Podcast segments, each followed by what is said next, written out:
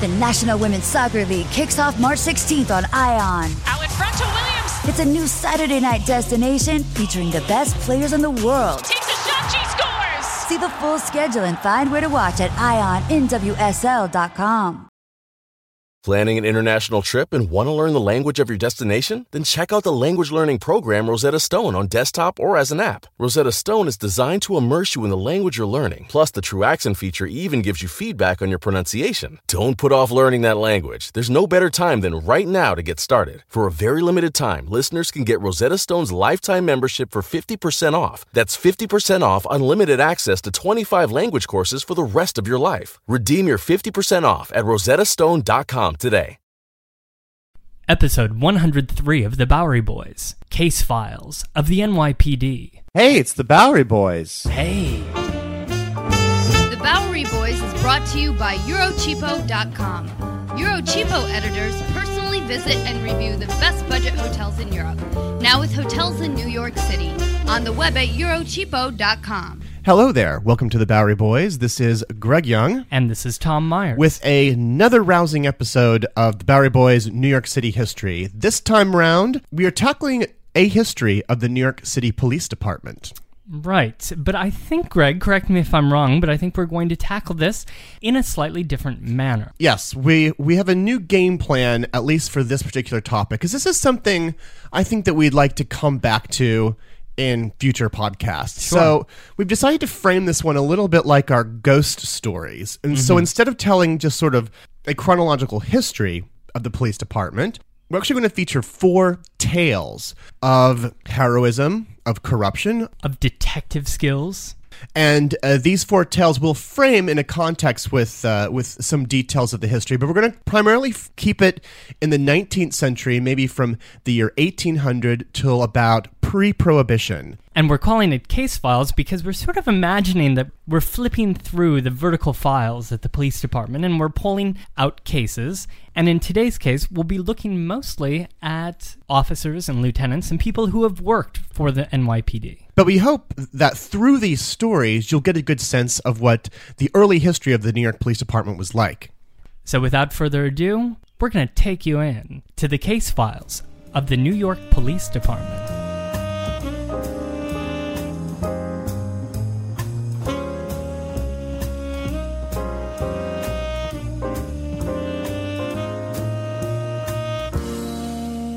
All right then. Well, Greg, would you like to just get us started? Maybe situate us. Well, I mean, we're talking about the police department in New York City. the situation in this case, well, uh, one of the things I will say is that the situation in this is actually each story. We will be starting with a particular location, a place that you can actually stand or at least stand close to, and picture these things uh, as they happen.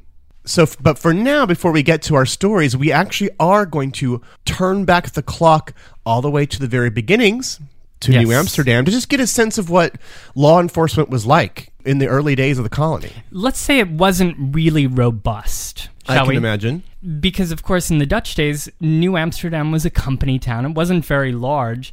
New Amsterdam was founded in 1625, and the first Schoutfiscal, or sheriff prosecutor, was appointed named Johan Lampo. And so he was the first true person who has some semblance of keeping the peace. Right, and basically that meant in those days that he was just trying to keep drunks out of the street on Sundays, which was supposed to be at least some kind of respectable day.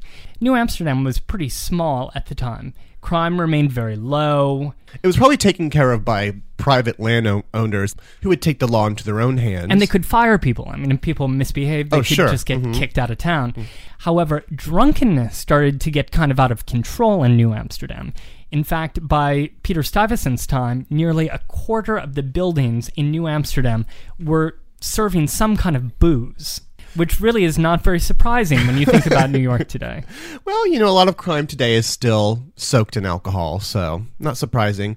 So they did form in 1658 the first sort of police force. Now that was called the Rattle Watch. This was an eight-man crew that was established to patrol the city streets at night from 9 p.m. until sunrise. And they were called the Rattle Watch because they would walk around the streets with these sort of big wooden rattles, and I believe we talked about this in a prior podcast. In the great in the Great Fire of 1835.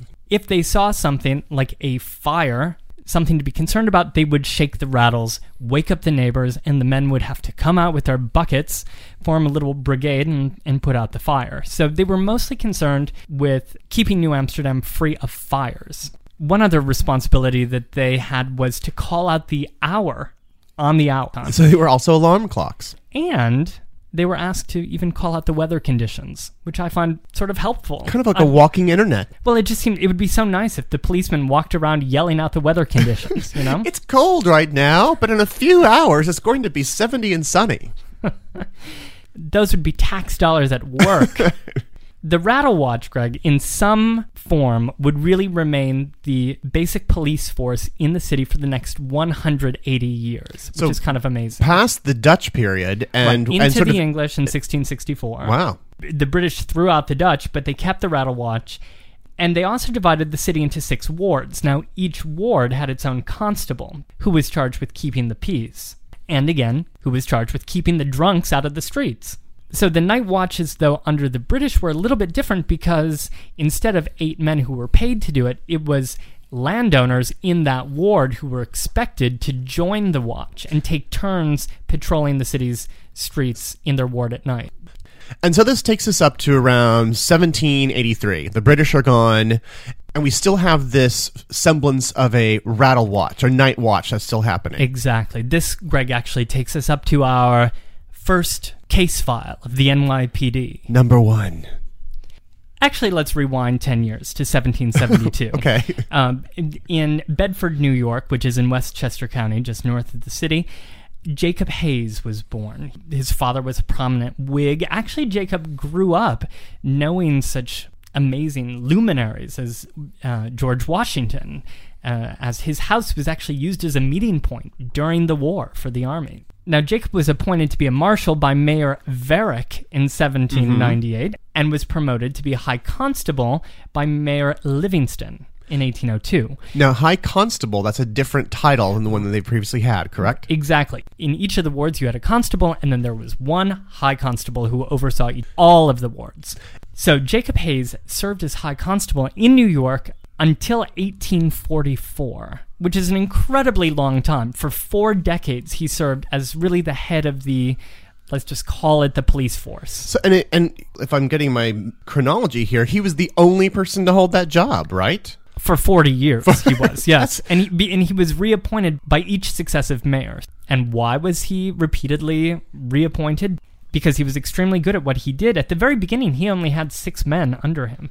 That would grow, obviously, over those 40 years. I mean, New York wasn't that big at the very beginning, with, but right. still, I mean, six men, that's just a lot to handle. In 1790, the population of New York was 33,000. By 1820, the population rose to 123,000. Jacob Hays, as a detective and as a high constable, was he was quite a figure. He instilled fear in criminals and in children too. If they if, if kids were misbehaving, their their parents would say, "Get in line, kid, or I'll set old Hays on you." So he was almost an icon of the law. Yes. Even, he even epitomized the city's Right. police force. Think about that period from 1800 to 1840. A lot changed in the city. And he was fearless in the way that he took on everything from petty theft to the gangs that entered the scene toward the end of his tenure. Some commentators say that he was the most famous man in New York City during his lifetime. you mean famous outside of the city and famous internationally, Well, perhaps. in the city certainly, Uh-huh. but also he was known in London. He was known around the world because he had a particular way of fighting crime. He didn't use any kind of concealed weapon. He had his constable stick that he would carry around with him. And if he, let's just say that he approached a brawl or some kind of a conflagration mm-hmm. at an intersection, he would walk up, see the offending fellow, walk up to him with his constable's stick, and knock his hat onto the ground His hat. his hat. The fellow, the poor fellow, would then bend over to pick up his hat, and while he was bent over, Hays would smash him down on the ground and then wait for his backup to arrive. Well, that's a that's a low down trick. You'd think people would learn it after a while, but so this was his signature. st- Uh, It was his stick shtick.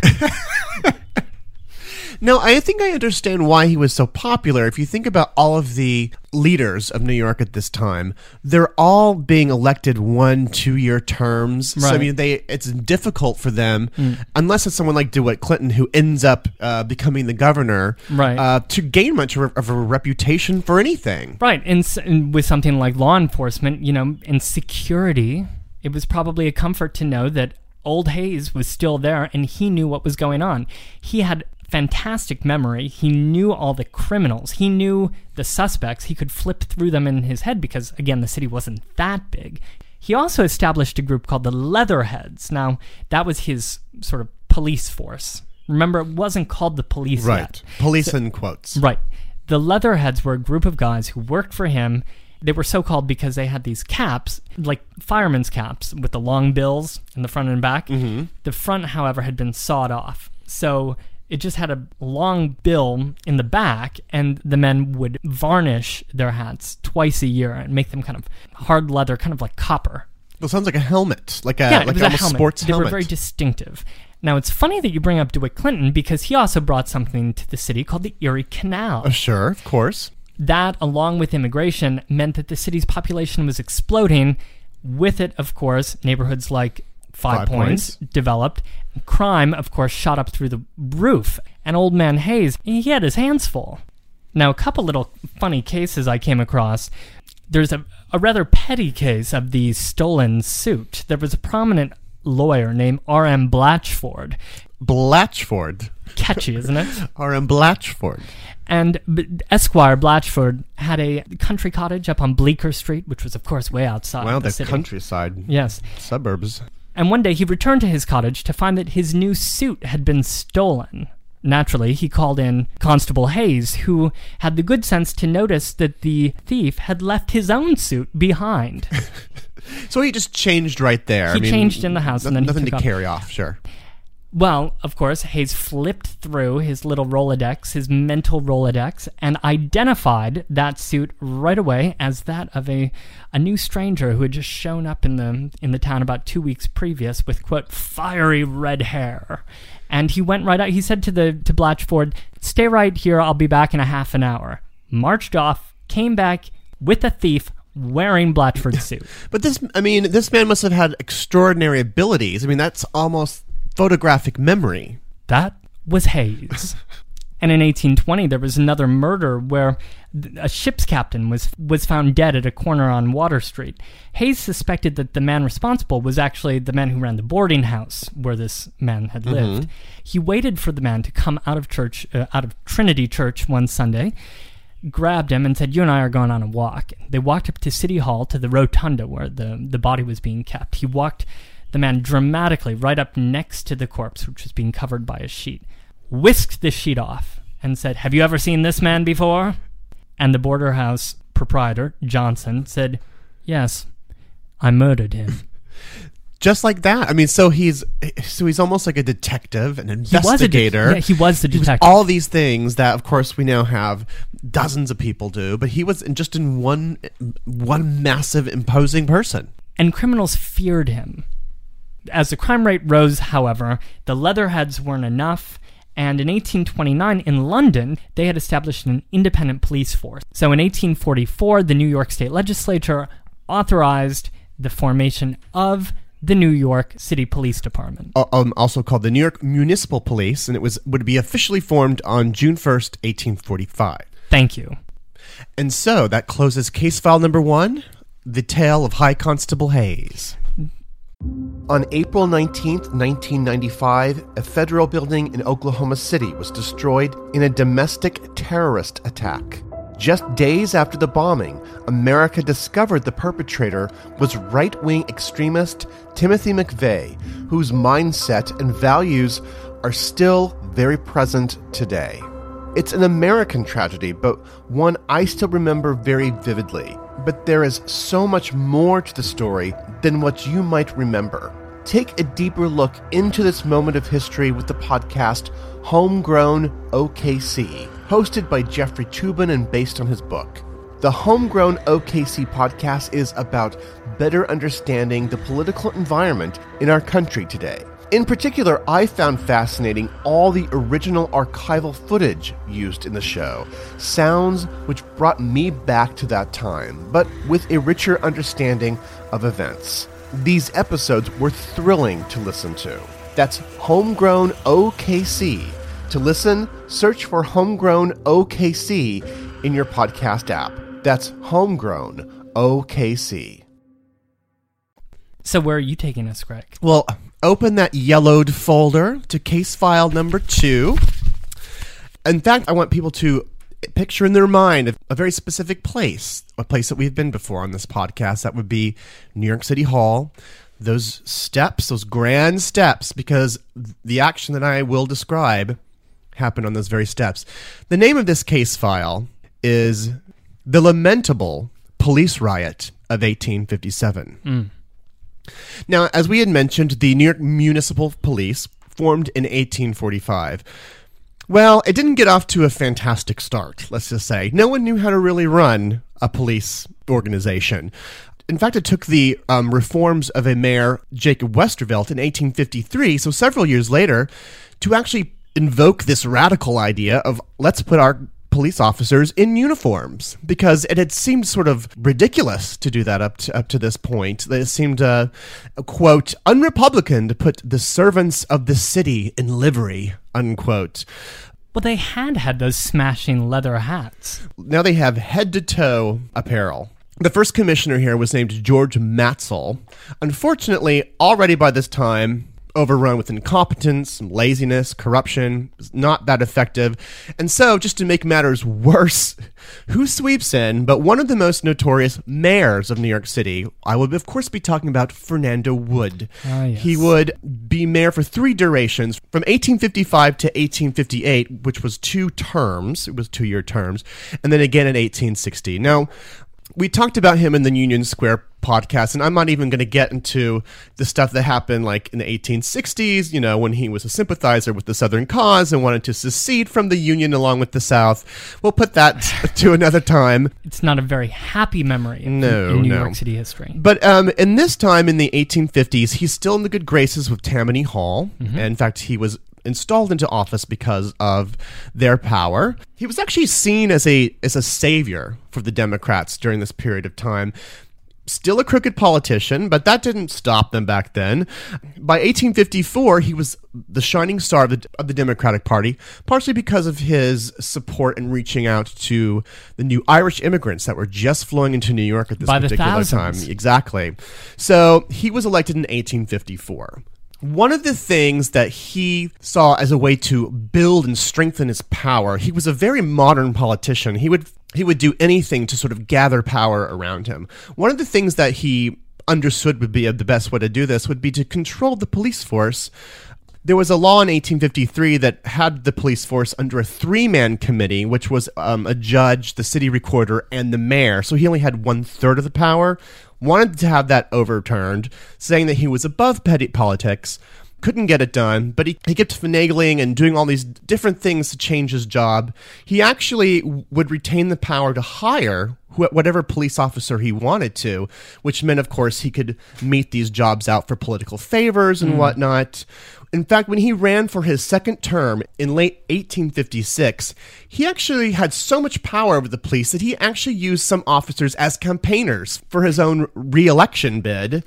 In fact, on election day of 1856, he told the police officers to not guard the polling stations in many, many critical areas. It's just it's incredible that things have gotten so much more corrupt in just a couple of decades. Could you imagine if anyone said, like, you know what, let's have these polling stations completely exposed to outside influence? Because that's exactly what he did. He also had these little deals on the side with some of the gangs of Five Points. So, so some of the Dead Rabbit gang, for instance, would go in and um, intimidate people at the polls so they would vote a certain way. So, surprise, Fernando Wood gets elected for the second term. All I'm gonna say is that Jacob Hays would have knocked Fernando Wood's hat right on the ground.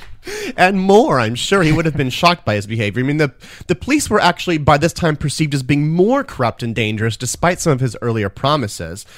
At the same time, though, as he was swept into office, there was also a huge upsurge of Republicans in state government. They took their revenge on Fernando because they saw all this going on. They knew how corrupt and how much power he was trying to obtain. So, first of all, they shortened his term. For just this particular term, they said, well, now we're just going to have the elections on odd years instead of even years. He just got elected, so that meant that like he, he was a truncated term. Secondly, they saying that the police were one of his sort of greatest weapons, they took it away from him. They created a new force, the Metropolitan Police. They abolished the municipal police, of course. The legislature. The legislature, state legislature, and they created a new five man board for the Metropolitan Police, and it would be a combination of the police of the city of Brooklyn, um, the city of Richmond, and Westchester County. and what had happened to the municipal force? Had it been dissolved? The state told Fernando Wood and they told the municipal police force that they no longer existed. They, however, thought otherwise. Fernando refused to dissolve this group because, of course, why would he? There's no reason. And then basically told all of the officers and lieutenants in the municipal, you can either go to them or you can stay here. Fernando treated them so well that two thirds of them, in defiance of the law, stayed as the municipal police officer. Thus creating two different bodies? and the other third reported to the metropolitans. Now, keep in mind, like, they're all living in the same city. So now all of a sudden, we have two police departments. We have a municipal and a metropolitan police department side by side. I'm, I'm going to quote your, your favorite author here, Edward Robb Ellis. Of course, he wrote Of The Epic of. New York. This created a situation where, quote, five points criminals danced in the street to celebrate the vacuum of law enforcement. Well, of course, because if the police are fighting each other, who's fighting the criminals? they would be fighting over like street corners, like who is the jurisdiction. And while they're doing that, pickpockets are like it's it's are all over the street. It's crazy. On record, you have a metropolitan police arresting, say, like a gang member, a Bowery Boys or something, or a, or a Dead Rabbits, as a better example, and then the municipal police coming over. Of course, the Dead Rabbits have some sort of inside deal with Fernando. Would come over and like let them go. Ugh. So they both had keys to the jail. And, and in theory, they could even arrest each other, and in fact did in certain cases. So all hell breaks loose. Finally, June 16th, 1857, with the death of the street commissioner, whose name was Joseph Taylor. This was a big job. It had a lot of hiring power. The mayor used to appoint this job. Now that the Republicans had taken over and shifted things around, it was now a governor's appointment. So the governor appointed a volunteer fireman by the name of Daniel Conover. He was really excited about this job, obviously. He got up and headed over to City Hall on the very first day, and he had a small posse of people because he expected there might be a problem. He got to City Hall. It was blocked by a phalanx of municipal police right there on the steps of City Hall. Um, he tried to get in to see Wood, and he was pleading and trying to. Eventually, what they did is he walked up to the steps, they just slapped him around, and then they threw him out. That's how they treated him. Because Fernando already had somebody for the job, a guy named Charles Devlin. And not only was he a Democrat, he had paid for this job. He had paid $50,000 under the table to Fernando to obtain this job. So meanwhile, Daniel, the guy whose job it rightfully was, according to the state, ran over to a judge who was happened to be a Republican, got a, a warrant for the mayor's arrest on the charge of inciting a riot. By this time, there's buzz all over the town, as you can imagine. Like the mayor's going to get arrested? Are you crazy? and who's going to arrest him? Well, I guess it would be the certainly not the municipal police. So a metropolitan officer by the name of George Walling walked up to these officers and they all knew each other. You know, they probably worked each other for years. So they let him pass. He goes into the mayor's office. The mayor's like, I will not be taken, is what he was quoted as saying. So Walling took his arm, and as he grabbed him, 20 of these municipal police ah. officers swarmed out of her, over him, grabbed him, threw him out of City Hall. Walling's friends, the other metropolitans, well, they caught wind of all of this. They were outside. So they head to City Hall. There's hundreds of municipal police already standing there guarding City Hall. The Metropolitan Police are now angry and they're heading towards City Hall. All of a sudden, a huge riot as they attack each other, swinging clubs and fists. It is actually one of the largest riots in New York City up until this time. I mean, And it was comprised completely of uniformed policemen. I mean, that's unthinkable. It was as bloody as an actual battle. There were dozens of injuries, including one man who was crippled for life. Luckily for the Metropolitans, there was a passing state militia like on its way up to Boston. Uh, a few of them ran, grabbed them, and so they were they were able to quell the violence. Wait, the state militia just happened to be walking by. Um, They they literally happened to be walking, passing through, if you will, Back in the day when state militias just paraded about and um, on their way to Boston. And they actually, Fernando Wood was finally arrested for contempt. Believe it or not, he was never formally charged, and he only spent a few hours in prison. The metropolitans and municipals were still on the streets. This didn't resolve anything. In fact, there was a huge amount of gang violence. In July 4th and 5th of 1857, the Bowery Boys and the Dead Rabbits had their f- infamous altercation around here where, where almost 10 people died and there were dozens of injuries and thousands of dollars worth of property. They were just ineffective, um, you know, and this really scared a lot of people. They were like, is this how it's always going to be? I mean, how is this going to get resolved? I mean, the, the city couldn't take much more. Luckily, however, the higher New York courts upheld the Metropolitan Police Act, would eventually disbanded the municipal police.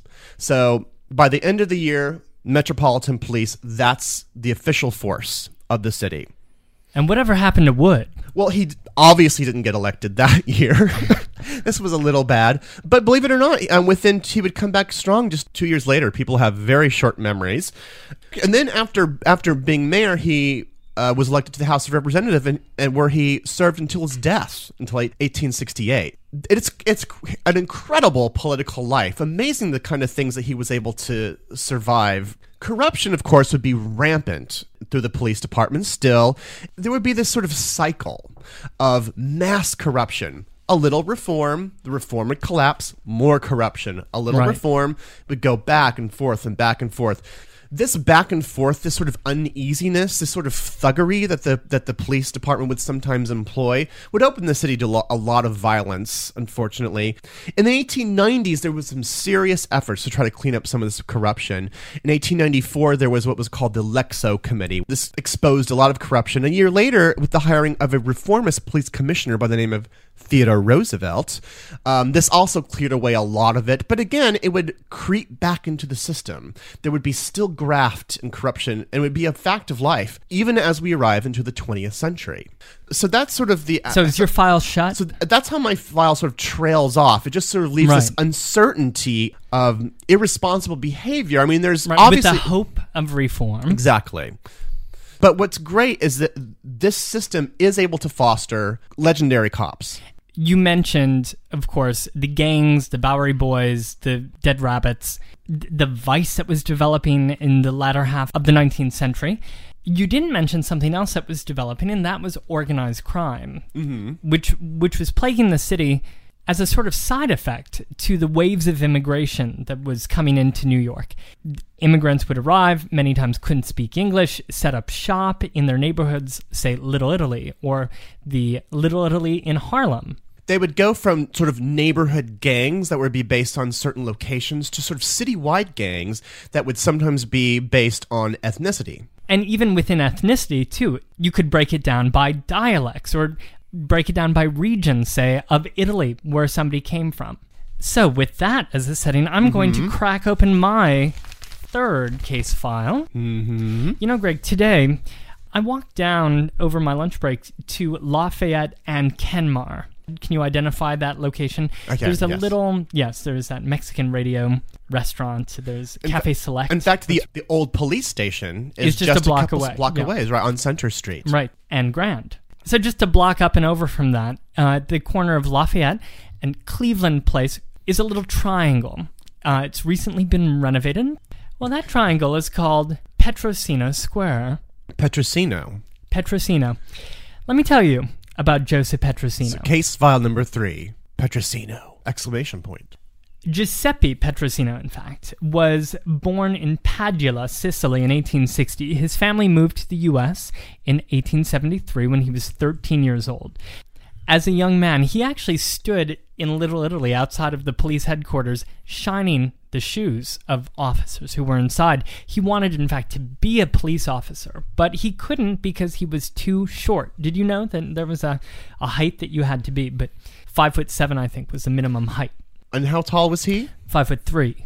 So he was just Oh, four yeah. inches too short, which is kind of a lot. And you can't you can't remedy that with sh- good shoes. No. Can't happen. He also had kind of a thick accent, which really didn't win him over in this particular time period, especially when he was dealing with an almost all Irish force. Yeah, the the new Italian immigrants were sort of the lowest rung as they were coming in, and the uh, the Irish who had been here for many more decades were more established. So in 1878, he became a city sweeper. He then became the foreman of the sweepers and was organizing his men, sort of drilling them. He had a good sort of leadership quality to him that was recognized by police captain Alexander Clubber Williams. Mm-hmm. Now, you can imagine with a nickname like Clubber. Clubber what he built his reputation on. He knew how to get things done, and of course, brutality was one of the methods that he employed. A little Brute force. rough and tumble.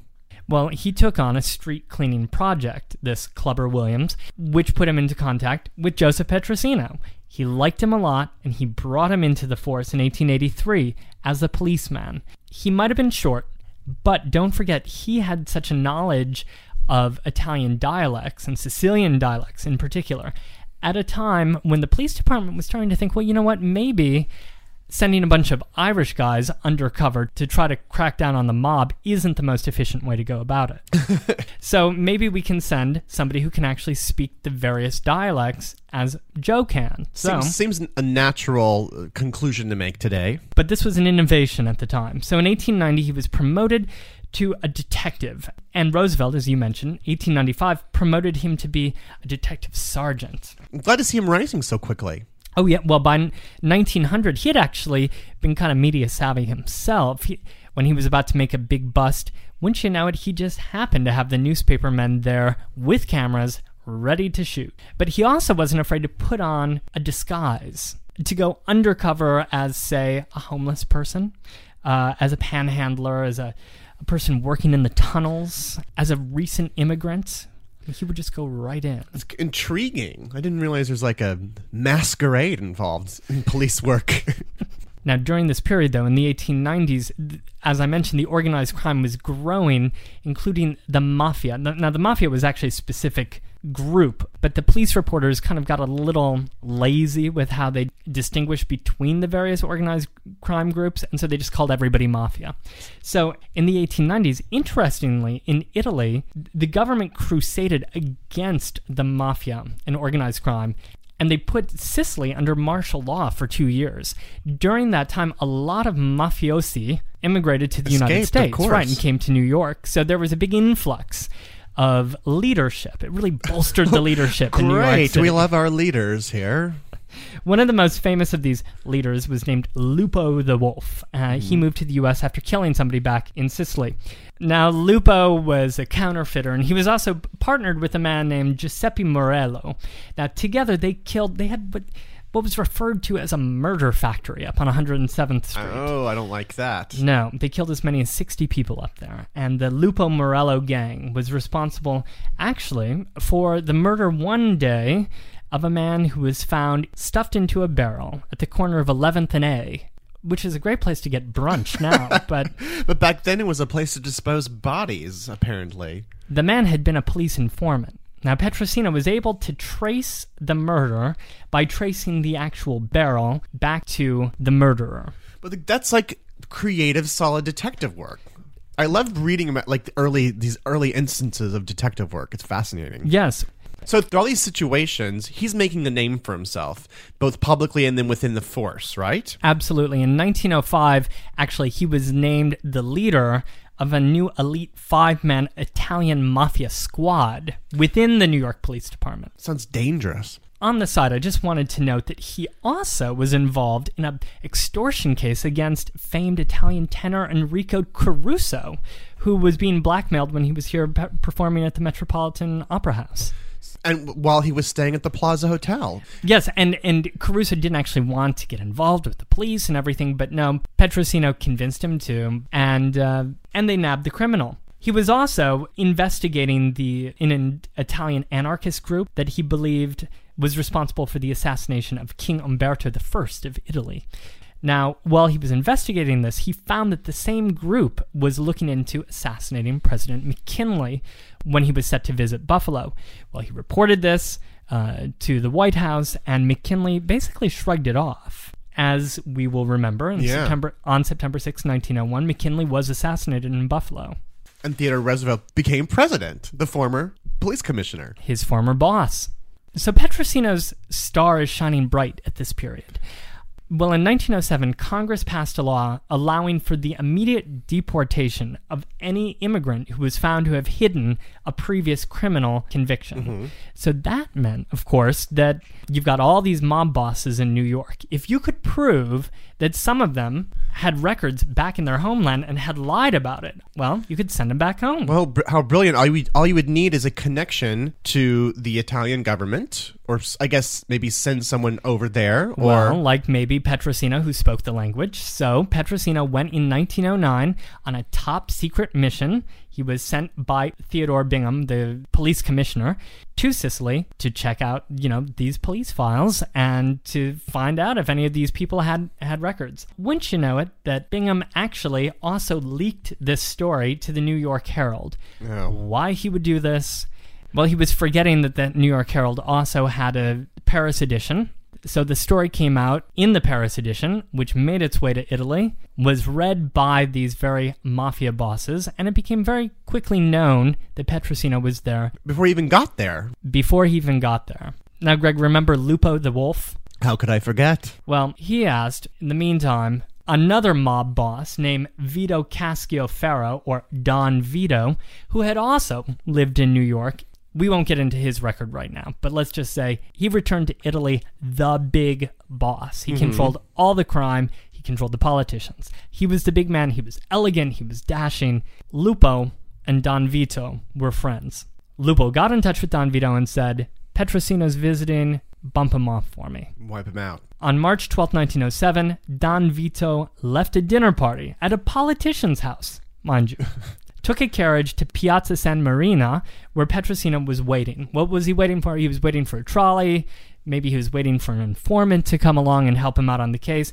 Don Vito walked right up to him and shot him in the face, and then returned to the dinner party. Oh, And do how do we know that he was the mur- murderer? Well, we don't know for a fact because he was never truly convicted of this. They brought him in, but then he was released. Uh, That's crazy. they never actually got Don Vito on any of like of the dozens and dozens of murders that he was charged with. So I mean, this must have been obviously very tragic for the New York police force. I mean, how did they respond? What happened? Well, he was given a hero's funeral back in the city. 250,000 people attended his funeral, and today Petrosino is honored in that square, named Petrosino Square at Lafayette and Kenmare Street. Please visit it, and when you walk by, think of this man. And as an added bonus, the New York Police Museum, which is downtown almost near the Staten Island Ferry, they have a special exhibit just to Petrosino, and they have artifacts from this particular Oh, wow. time. Walk through Petrosino Square, go to the police museum, and get the full story of this guy. So the final case file, case file number four, I like to call Murder at the Metropole. This story to me is an archetype of gangster stories. I, I, in your mind, as I tell this story, p- picture all the gangster movies that you've seen in the, in the 30s and 40s. This will take place in the 1910s, so it's earlier, but all those things that you saw as a kid when you watched these movies keep that in mind. We're, we're going to start the story at a corner that's very vibrant, and it's the middle of Times Square.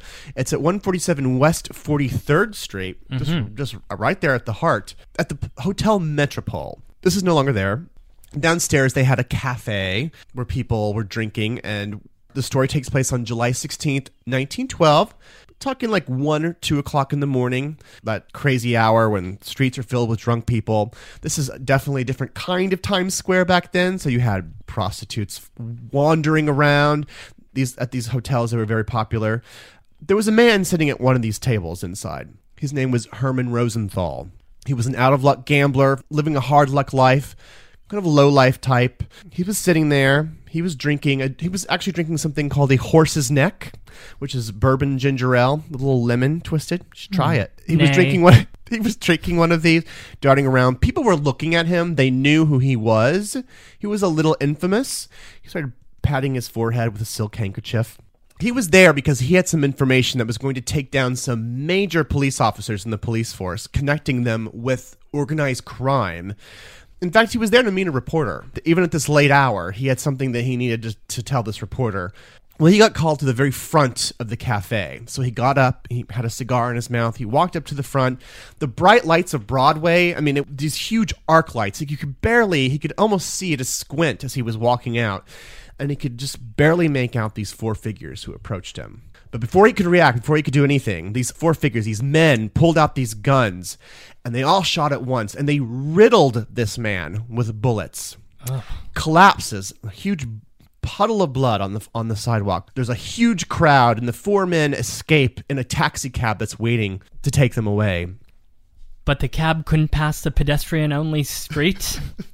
Oh, back then they, it was much easier to get through Times Square than it is today. oh, So who could have done this? I mean, he was not a respected figure. He had a lot of mob connections. He also knew some politicians. He was actually indebted to Big Tim Sullivan, who was a Bowery thug turned the boss of Tammany Hall in this period of time. But this hit was not authorized by gangsters. It was authorized, or as was alleged, by a respected member of the New York Police Department. So this is the story of Charley Becker, the only New York police officer to be put to death for crimes. Now Charley was, I mean, like like many, he was a he was a former bouncer down at many one of these Bowery pubs, these taverns, and he worked his way into an, a job as a police officer. He was six feet, two hundred pounds, very big chunk of a man, very robust. He actually made a little bit of a name for himself early in his career in 1896 with the arrest of a prostitute who happened to be in the company of one novelist by the name of Stephen Crane. Of the Red Badge of Courage. Mhm, amongst many great things that he wrote in his short life. You know, they would they would catch these prostitutes and no one would testify on their behalf, but Crane actually came up to testify on the on the behalf of this woman that he was with. So this all made the newspapers. It actually damaged Crane's reputation more than it did Becker's. Well, sure. Um, so flash forward to 1911, he moved. He moved up the ladder, just like Petrosino.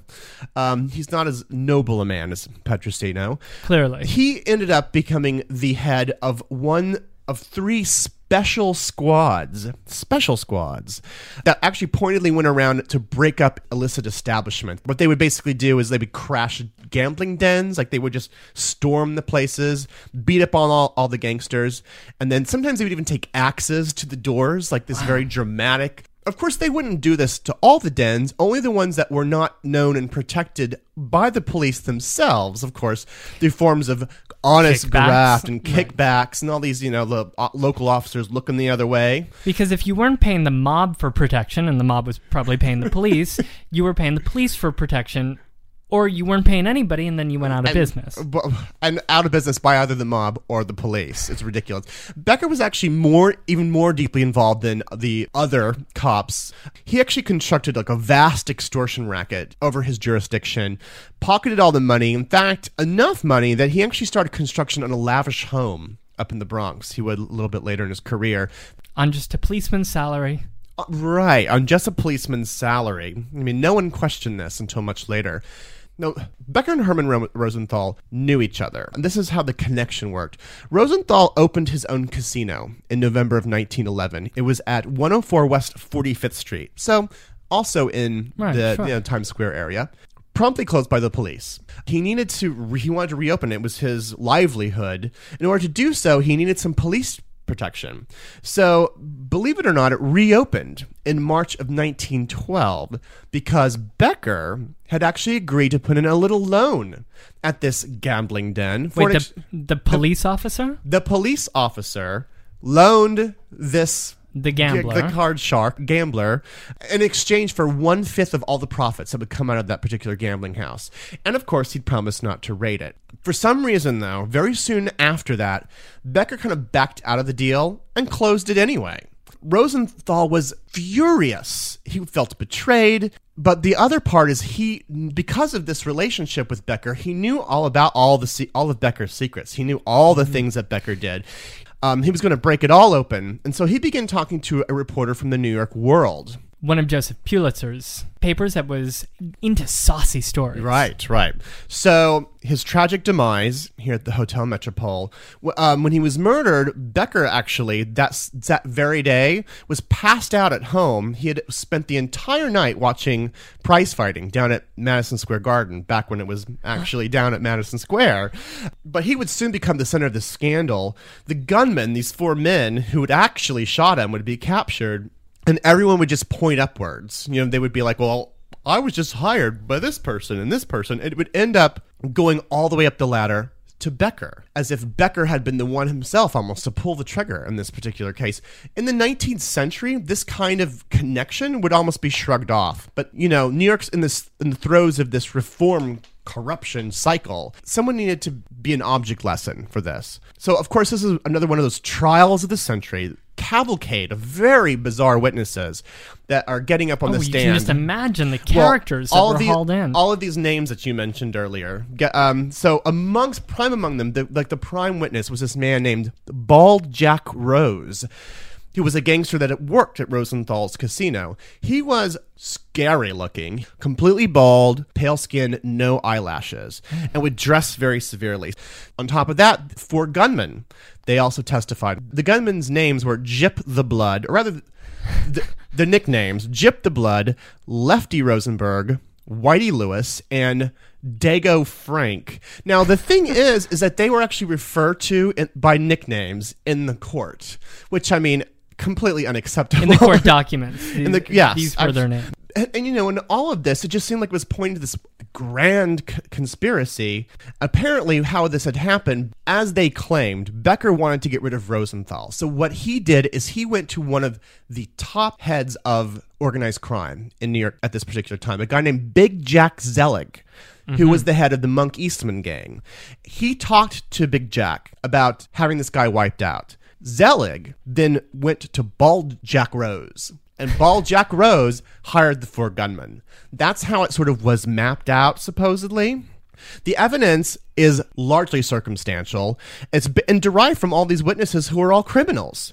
A major problem is Becker could not testify on his own behalf because, due to the litany of corruptions that he was completely guilty of, he would have to confess all of those to clear his name, and that he couldn't do that because it was also connected to all these other police officers. It would have pulled everything Oh, apart word. like a like a piece of string in a sweater. It would have un- completely unraveled. So he never took the stand. He basically never t- stood a chance. Becker was charged with murder and sentenced to die by the electric chair up at Sing Sing. He spent a couple years trying to appeal his case. I mean, he fought tooth and nail. Here's what happens to everyone in this story. The four gunmen, all four of these guys, Gyp and Lefty and Whitey and Dago, well, they would all be sentenced to death. Big Jack Zelig, because people were afraid that he would talk because he really did know what happened.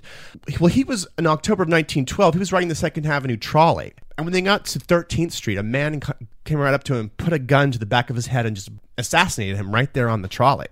Bald Jack Rose, who had actually won immunity for his testimony, he went off to have a little bit of a career going to churches and decrying gambling and, and all these things as something you shouldn't do. Wow, sort of m- motivational speaker. Yes. Becker's wife was very distraught after the trial. Of course, she was pregnant during the whole trial. There were some serious complications. She had to deliver the child via a cesarean, which was an incredibly dangerous procedure in 1912. The press found out about this, and it was seen as if like she was being so selfish because she chose her own life over the baby, and so then she was ripped apart in the press. Literally. Still literally.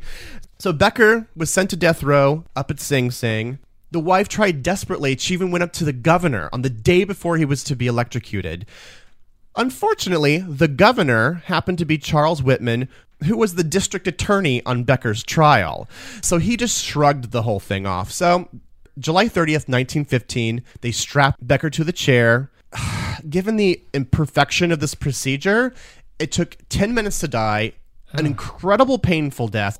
His name was never cleared. However, a lot of people believe. I mean, if you just look at this evidence, it's it's not hard to think that maybe he was not guilty of everything that laid upon him. The story of Charley Becker almost closes the book on a certain type of corruption that's happening in the New York Police Department. Um, I mean, there would be more corruption, of course, in the future. There's corruption even today. But this would sort of like be the end of an era. There would be a sea change to government in general, which would discourage this kind of widespread graft and corruption that would happen. As for the history of the New York City Police Department after 1915, 1920, we'll have to explore all this in another podcast and another set of case files. And so we closed the file on Becker with that sad note. Yes. Tragic tale, I mean to end it that way, but so those are our case files Wow. of the early history of the New York Police Department. Visit our blog, BoweryBoysPodcast.com. We'll have some of these early pictures, some of these famous faces, of course, like Becker and Fernando Wood, and hopefully I'll find one of oh, Hays, a drawing at least. Well, there's a painting of Hays and Petrosino, of course, are portraits. Right. Have some information on the New York Police Museum that you can visit and other places that we've mentioned in the show. That's BoweryBoysPodcast.com. You can also find us on Facebook. So thank you very much for listening to our tale, flipping through the stories with us. We release you now, Ah, you're free to go. and we hope that you have a great New York week, whether you live here or not. See you real soon.